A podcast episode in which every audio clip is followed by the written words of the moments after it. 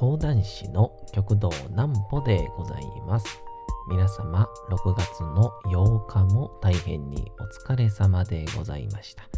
お休みの準備をされる方、もう寝るよという方、そんな方々の寝るおともに寝落ちをしていただこうという講談師、極道南歩の南歩ちゃんのおやすみラジオ。このラジオは毎週月曜日から金曜日の21時から音声アプリサウンドクラウド、Spotify、Amazon Music、Podcast にて配信をされております。そして皆様からのお便りもお待ちしております。お便りは、極道南歩公式ホームページのおやすみラジオ特設ページから送ることができます。内容は何でも結構です。ねえね。え聞いてよなんぽちゃんから始まる皆様の日々の出来事や思っていることなどを送ってください。えー、ご希望の方にはなんぽちゃんグッズプレゼントいたしますので、住所、お名前をお忘れなくと、えー、いうことでございまして、えー、いよいよですね、えー7月から、えー、僕の勉強会が、えー、始まるんですけど、えー、ちょっとね、え企画っぽくって言うんでしょうか。うなんか長いスパンで、えみんなで、え楽しめるような、なんかそういう風な勉強会に、しようかななんて、えー、思ったりしております。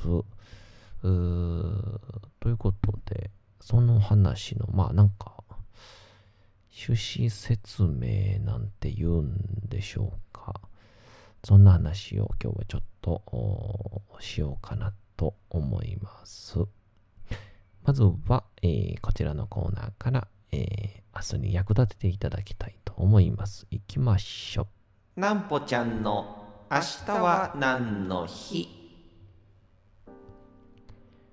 さて、明日がですね、6月の9日でございますね。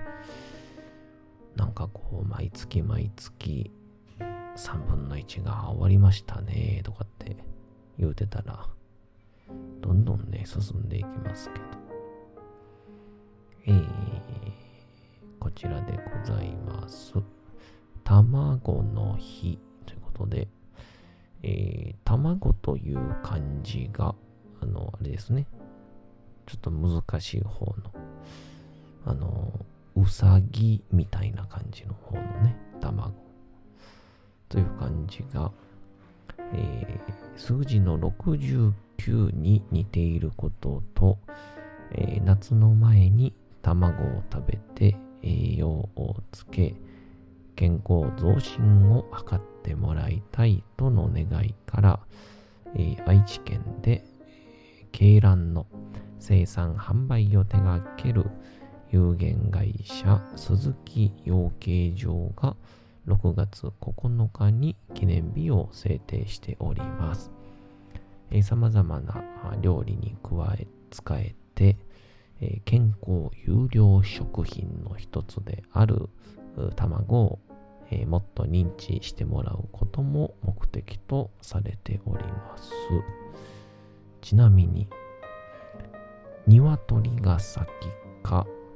卵が先かの問題は、えー、約2000年以上も前から、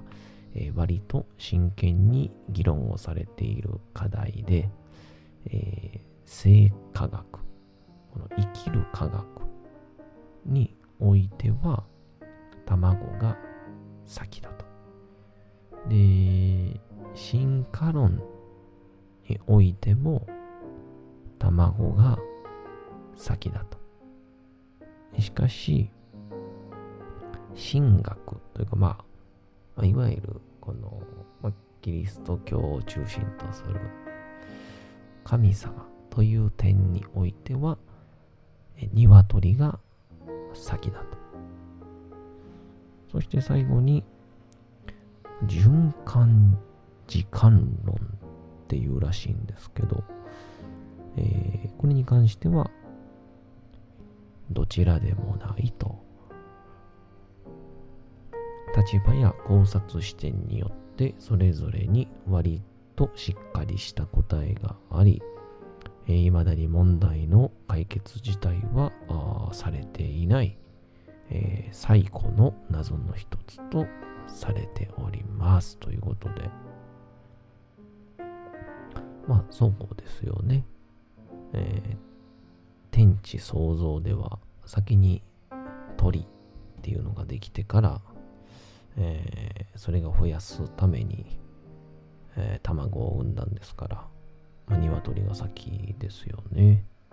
うん。なんかどっちなんでしょうね。まあでも、なんだろう。あの卵を産むっていう動物が発生をしたって考えたら、その動物の方が先なんですけど一体どこまでのレベルのやつを卵と考えるかみたいなんで議論は変わってきそうですけどね。えー、おそらくまあ講談師が考えることではないんでしょう。えー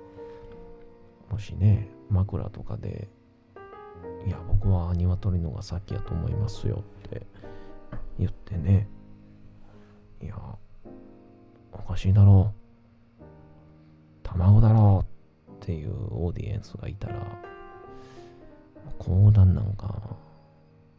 頭に入ってきませんからね。うん。まあ、その議論だけは、うん避けておきたいなと思いますが。えー、というので、7月末から、えー、僕の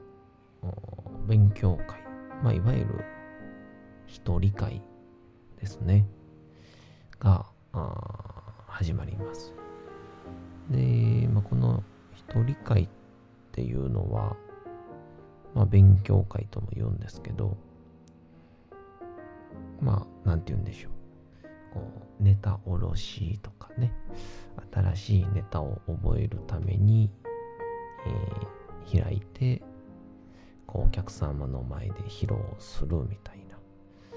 まあ、個人の定例会みたいなもんでしょうか。だから、どっかからね、えー、どうぞどうぞ、ぜひ出演してくださいって、え、言われるんじゃなくて、えー、自分から毎月この日に会をやりますって言ってやるという。まあものすごくポジティブに言えばやる気の表れですけどすっごいネガティブに言うと誰も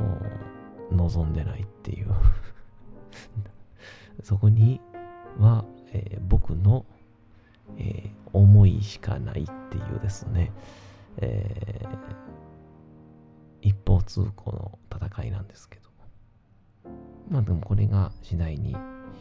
まあ、芸が磨かれるのかもしくは人間性なのか、まあ、いろんなものが成立をしてくるとお客様からの仕事の依頼も生まれたりするんじゃないかなとも、えー、思ったりするんですが、まあそんなこんなで、うちの師匠がですね、まあ昨年に、まあ、定めました、えー、まあ、講談師の、まあ一応南左衛門一門における講談師の、えー、なんて言うんでしょう、こう、階級というか、うん、定めまして、で、一応この階級っていうのが、えー、入門をしてから、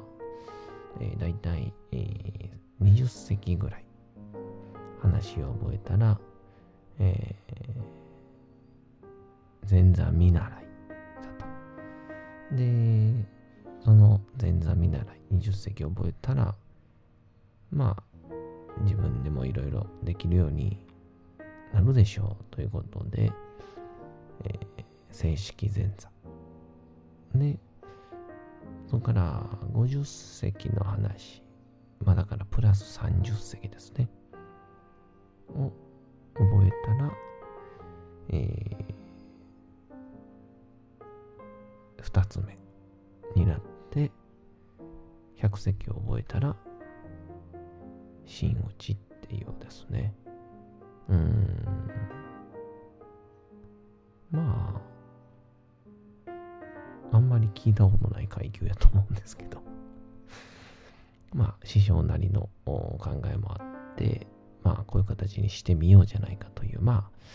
まあ、講談会自体がね、えー、今どういう形がベストなのかなんて、もうこれ誰にもわかりませんから、結果がね、後になってわかるもんですから、っていう意味では、まあ、一つ、実験といいますか、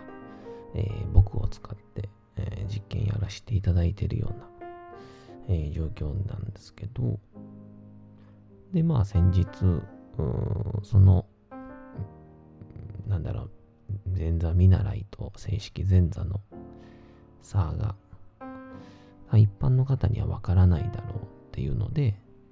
じゃあそこを、えー、年季明けにしましょうと。えー、年季明けにしてしまって、そこからお客様に仕事をくださいよっていうアピールをしていきましょうっていうことで、えー、僕自身が年季明けのデビューっていう回を打たせていただいたんですけど、まあ、そこから僕は目指すは先ほど言いました、えー、50席への道なんですけどもね、まあ、大体月1本ぐらいでネタを下ろしていけたらいいんじゃないかなとは思ってるので、まあ、1本、1本っていう形で、で、すでに20本は覚えてますから、それとこう、2本合わせてこう毎月2本ずつお客様に披露していくと。で、そしたら、えー、全部でだから25ヶ月か。なので、2年と1ヶ月。なので、再来年の8月が終わったら、無事50席になるっていう感じなんですかね。うん。まあそこを目指して、まずは頑張ろうじゃないかということで、で、まあ通常っていう、うん、まあ普通はこういろんな、えー、一つの会場で、まあ、毎月こう展開をしていくっていうのが、まあ普通はベターだとは思うんですけど、まあ場所も覚えやすいですし、まあ、ある意味固定のお客さんをこういかに作っていくかなんですけど、まあなんか毎回ね、えー、同じ場所でやっても、うん、飽きちゃうだろうなっていうことで、えー、せっかくなんで、私現在、うん、この花区に、えー、住んでおりますんで、えー、この花区の、うん、地域のですね、まあ、いろんな場所があるんですけど、まあ、居酒屋さんをはじめ、うん、イベントスペースをはじめ、あとは、まあ、喫茶店とか、いろんな場所があるので、そこを、えー、利用させていただいて、まあまあ数にも限りがあるでしょうから、そのうち限界値は来るんですけど、いろんな場所で、えー、毎月移動をしながら、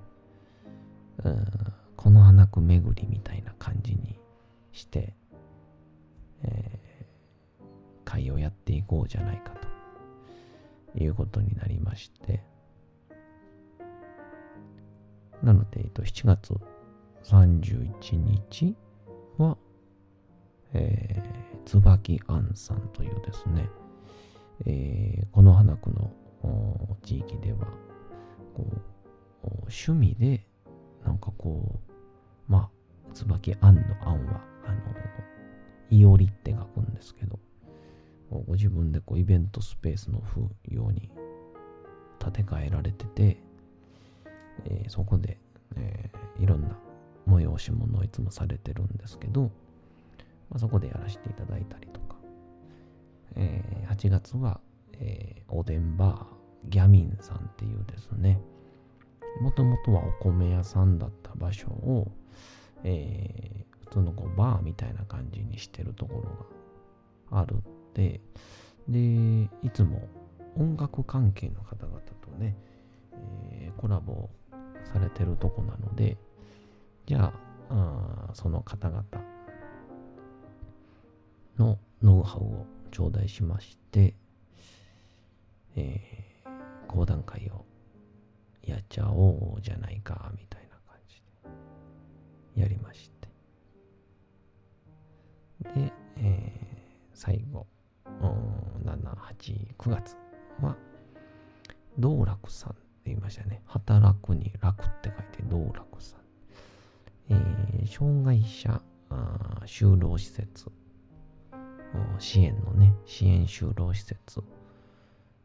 で、結構いろんなイベントもね、地域に出さしてやってらっしゃるところなので、まあ、あ以前から、あの、タウンミーティングって言って、まあ、地域でいろんな活動をされている皆さんで集まって、えー、いろんな、こう、いわゆるディスカッションですか、えー、毎回こうトークリーダーを決めてやるんですけど、そういう、うん、方の坂さんというですね、えー、まあ、いわゆるイベンターさんっていうんでしょうか。えー、その方の、うん、お力もお借りして、えー、道楽というところでやります。まずは3ヶ月間、そこでやって、でそれ以降はまた、あありがたいことに、えー、地域の方々の、まあ、いろんな場所から、まあ、もし、えー、必要やったら、使ってねって言っていただいている場所が、えー、ありがたくもありますので、いろんなところでやらせていただこうかなと考えてます。というので、えー、7月31日からスタートしますので、えー、ぜひとも皆さんね、えー、足を運んでいただけたらと。まあ、あのー、毎回ね、50人、100人集めようなんて気は、さらさらありませんので あのー、10人超えたらええかなって思ってますんで。はい。まあ、毎回すごく、まあ15人も入ったら、パンパンやな、みたいな。ところで、えー、やっていく予定ですんで、えー、ぜひとも皆さん、えー、来ていただいて、で、それぞれのね、えー、お店とかだったら、そのまま、えー、お食事も楽しめたりするところもありますんで、えー、ぜひとも楽しんでいただけたらなと思います。まあ、そんな感じでしょうか。また、ツイッターに、まあ、今日か明日ぐらい、まあ、ちょっとね、緊急事態宣言の雰囲気もあるんで、まあ、ちょっと落ち着きしない展開させていただこうかと思います。そんなこんなで、まずはこちらのコーナーに行きましょう。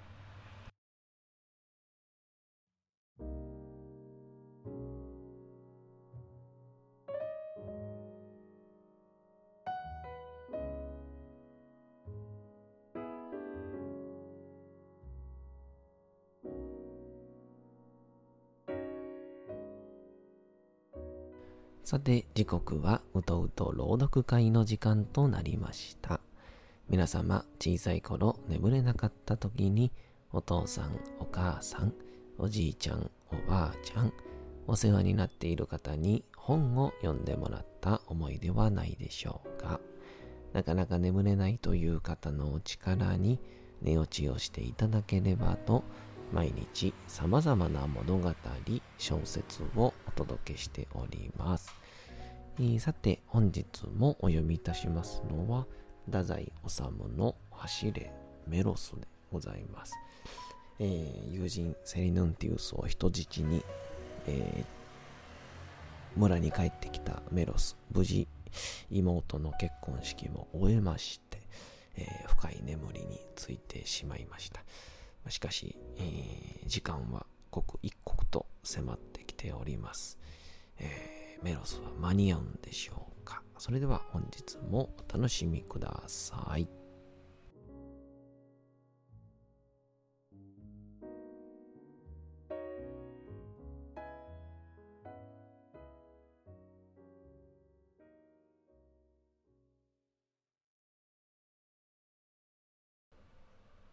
走れメロス。太宰治。目が覚めたのはあくる日の白明の頃である。メロスは寝起き、ナムさん、寝過ごしたか？いや、まだまだ大丈夫。これからすぐに出発をすれば、約束の国限までには十分に間に合う。今日はぜひとも、あの王に人の真実の存するところを見せてやろう。そうして笑って、貼り付けの台に登ってやる。メロスは悠々と身支度を始めた。雨も幾分小ぶりになっている様子である。身支度はできた。さて、メロスはブルンと両腕を大きく振って、雨の中、矢のごとく走り出た。私は今宵殺される。殺されるために走るのだ。身代わりの友を救うために走るのだ。王の寒冷邪地を打ち破るために走るのだ。走らなければならぬ。そうして私は殺される。若い時から名誉を守れ。さらばふるさと。若いメロスはつらかった。幾度か立ち止まりそうになった。えい、えいと大声を上げて自身を叱りながら走った。村を出て、野を横切り、森をくぐり抜け、隣村に着いた頃には、雨も止み、日は高く昇って、そろそろ暑くなってきた。メロスは額の汗を拳で払い、ここまで来れば大丈夫。もはや故郷への未練はない。妹たちはきっと良い夫婦になるだろう。私には今、何の気がかりもないはずだ。まっすぐに王城に行き着けばそれでよいのだ。そんなに急ぐ必要もない。ゆっくり歩こう。と、持ち前ののんきさを取り返し、好きな小歌をいい声で歌い出した。ぶらぶら歩いて、二里行き、三里行き、そろそろ前里ほどの半ばに到達した頃、降って湧いた災難。メロスの足は、旗と止まった。見よ。前方の川を。昨日の豪雨で山の水源地は氾濫をし、濁流とうとうと下流に集まり、猛省一挙に橋を破壊し、堂々と響きを上げる激流が、木っ端みじんに橋桁を飛ばしていた。彼は呆然と立ちつくんだ。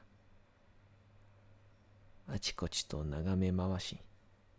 また声を限りに呼び立ててみたが、慶州は残らず波にさらわれて影もなく、戸渡りの姿も見えない。流れはいよいよ膨れ上がり、海のようになっている。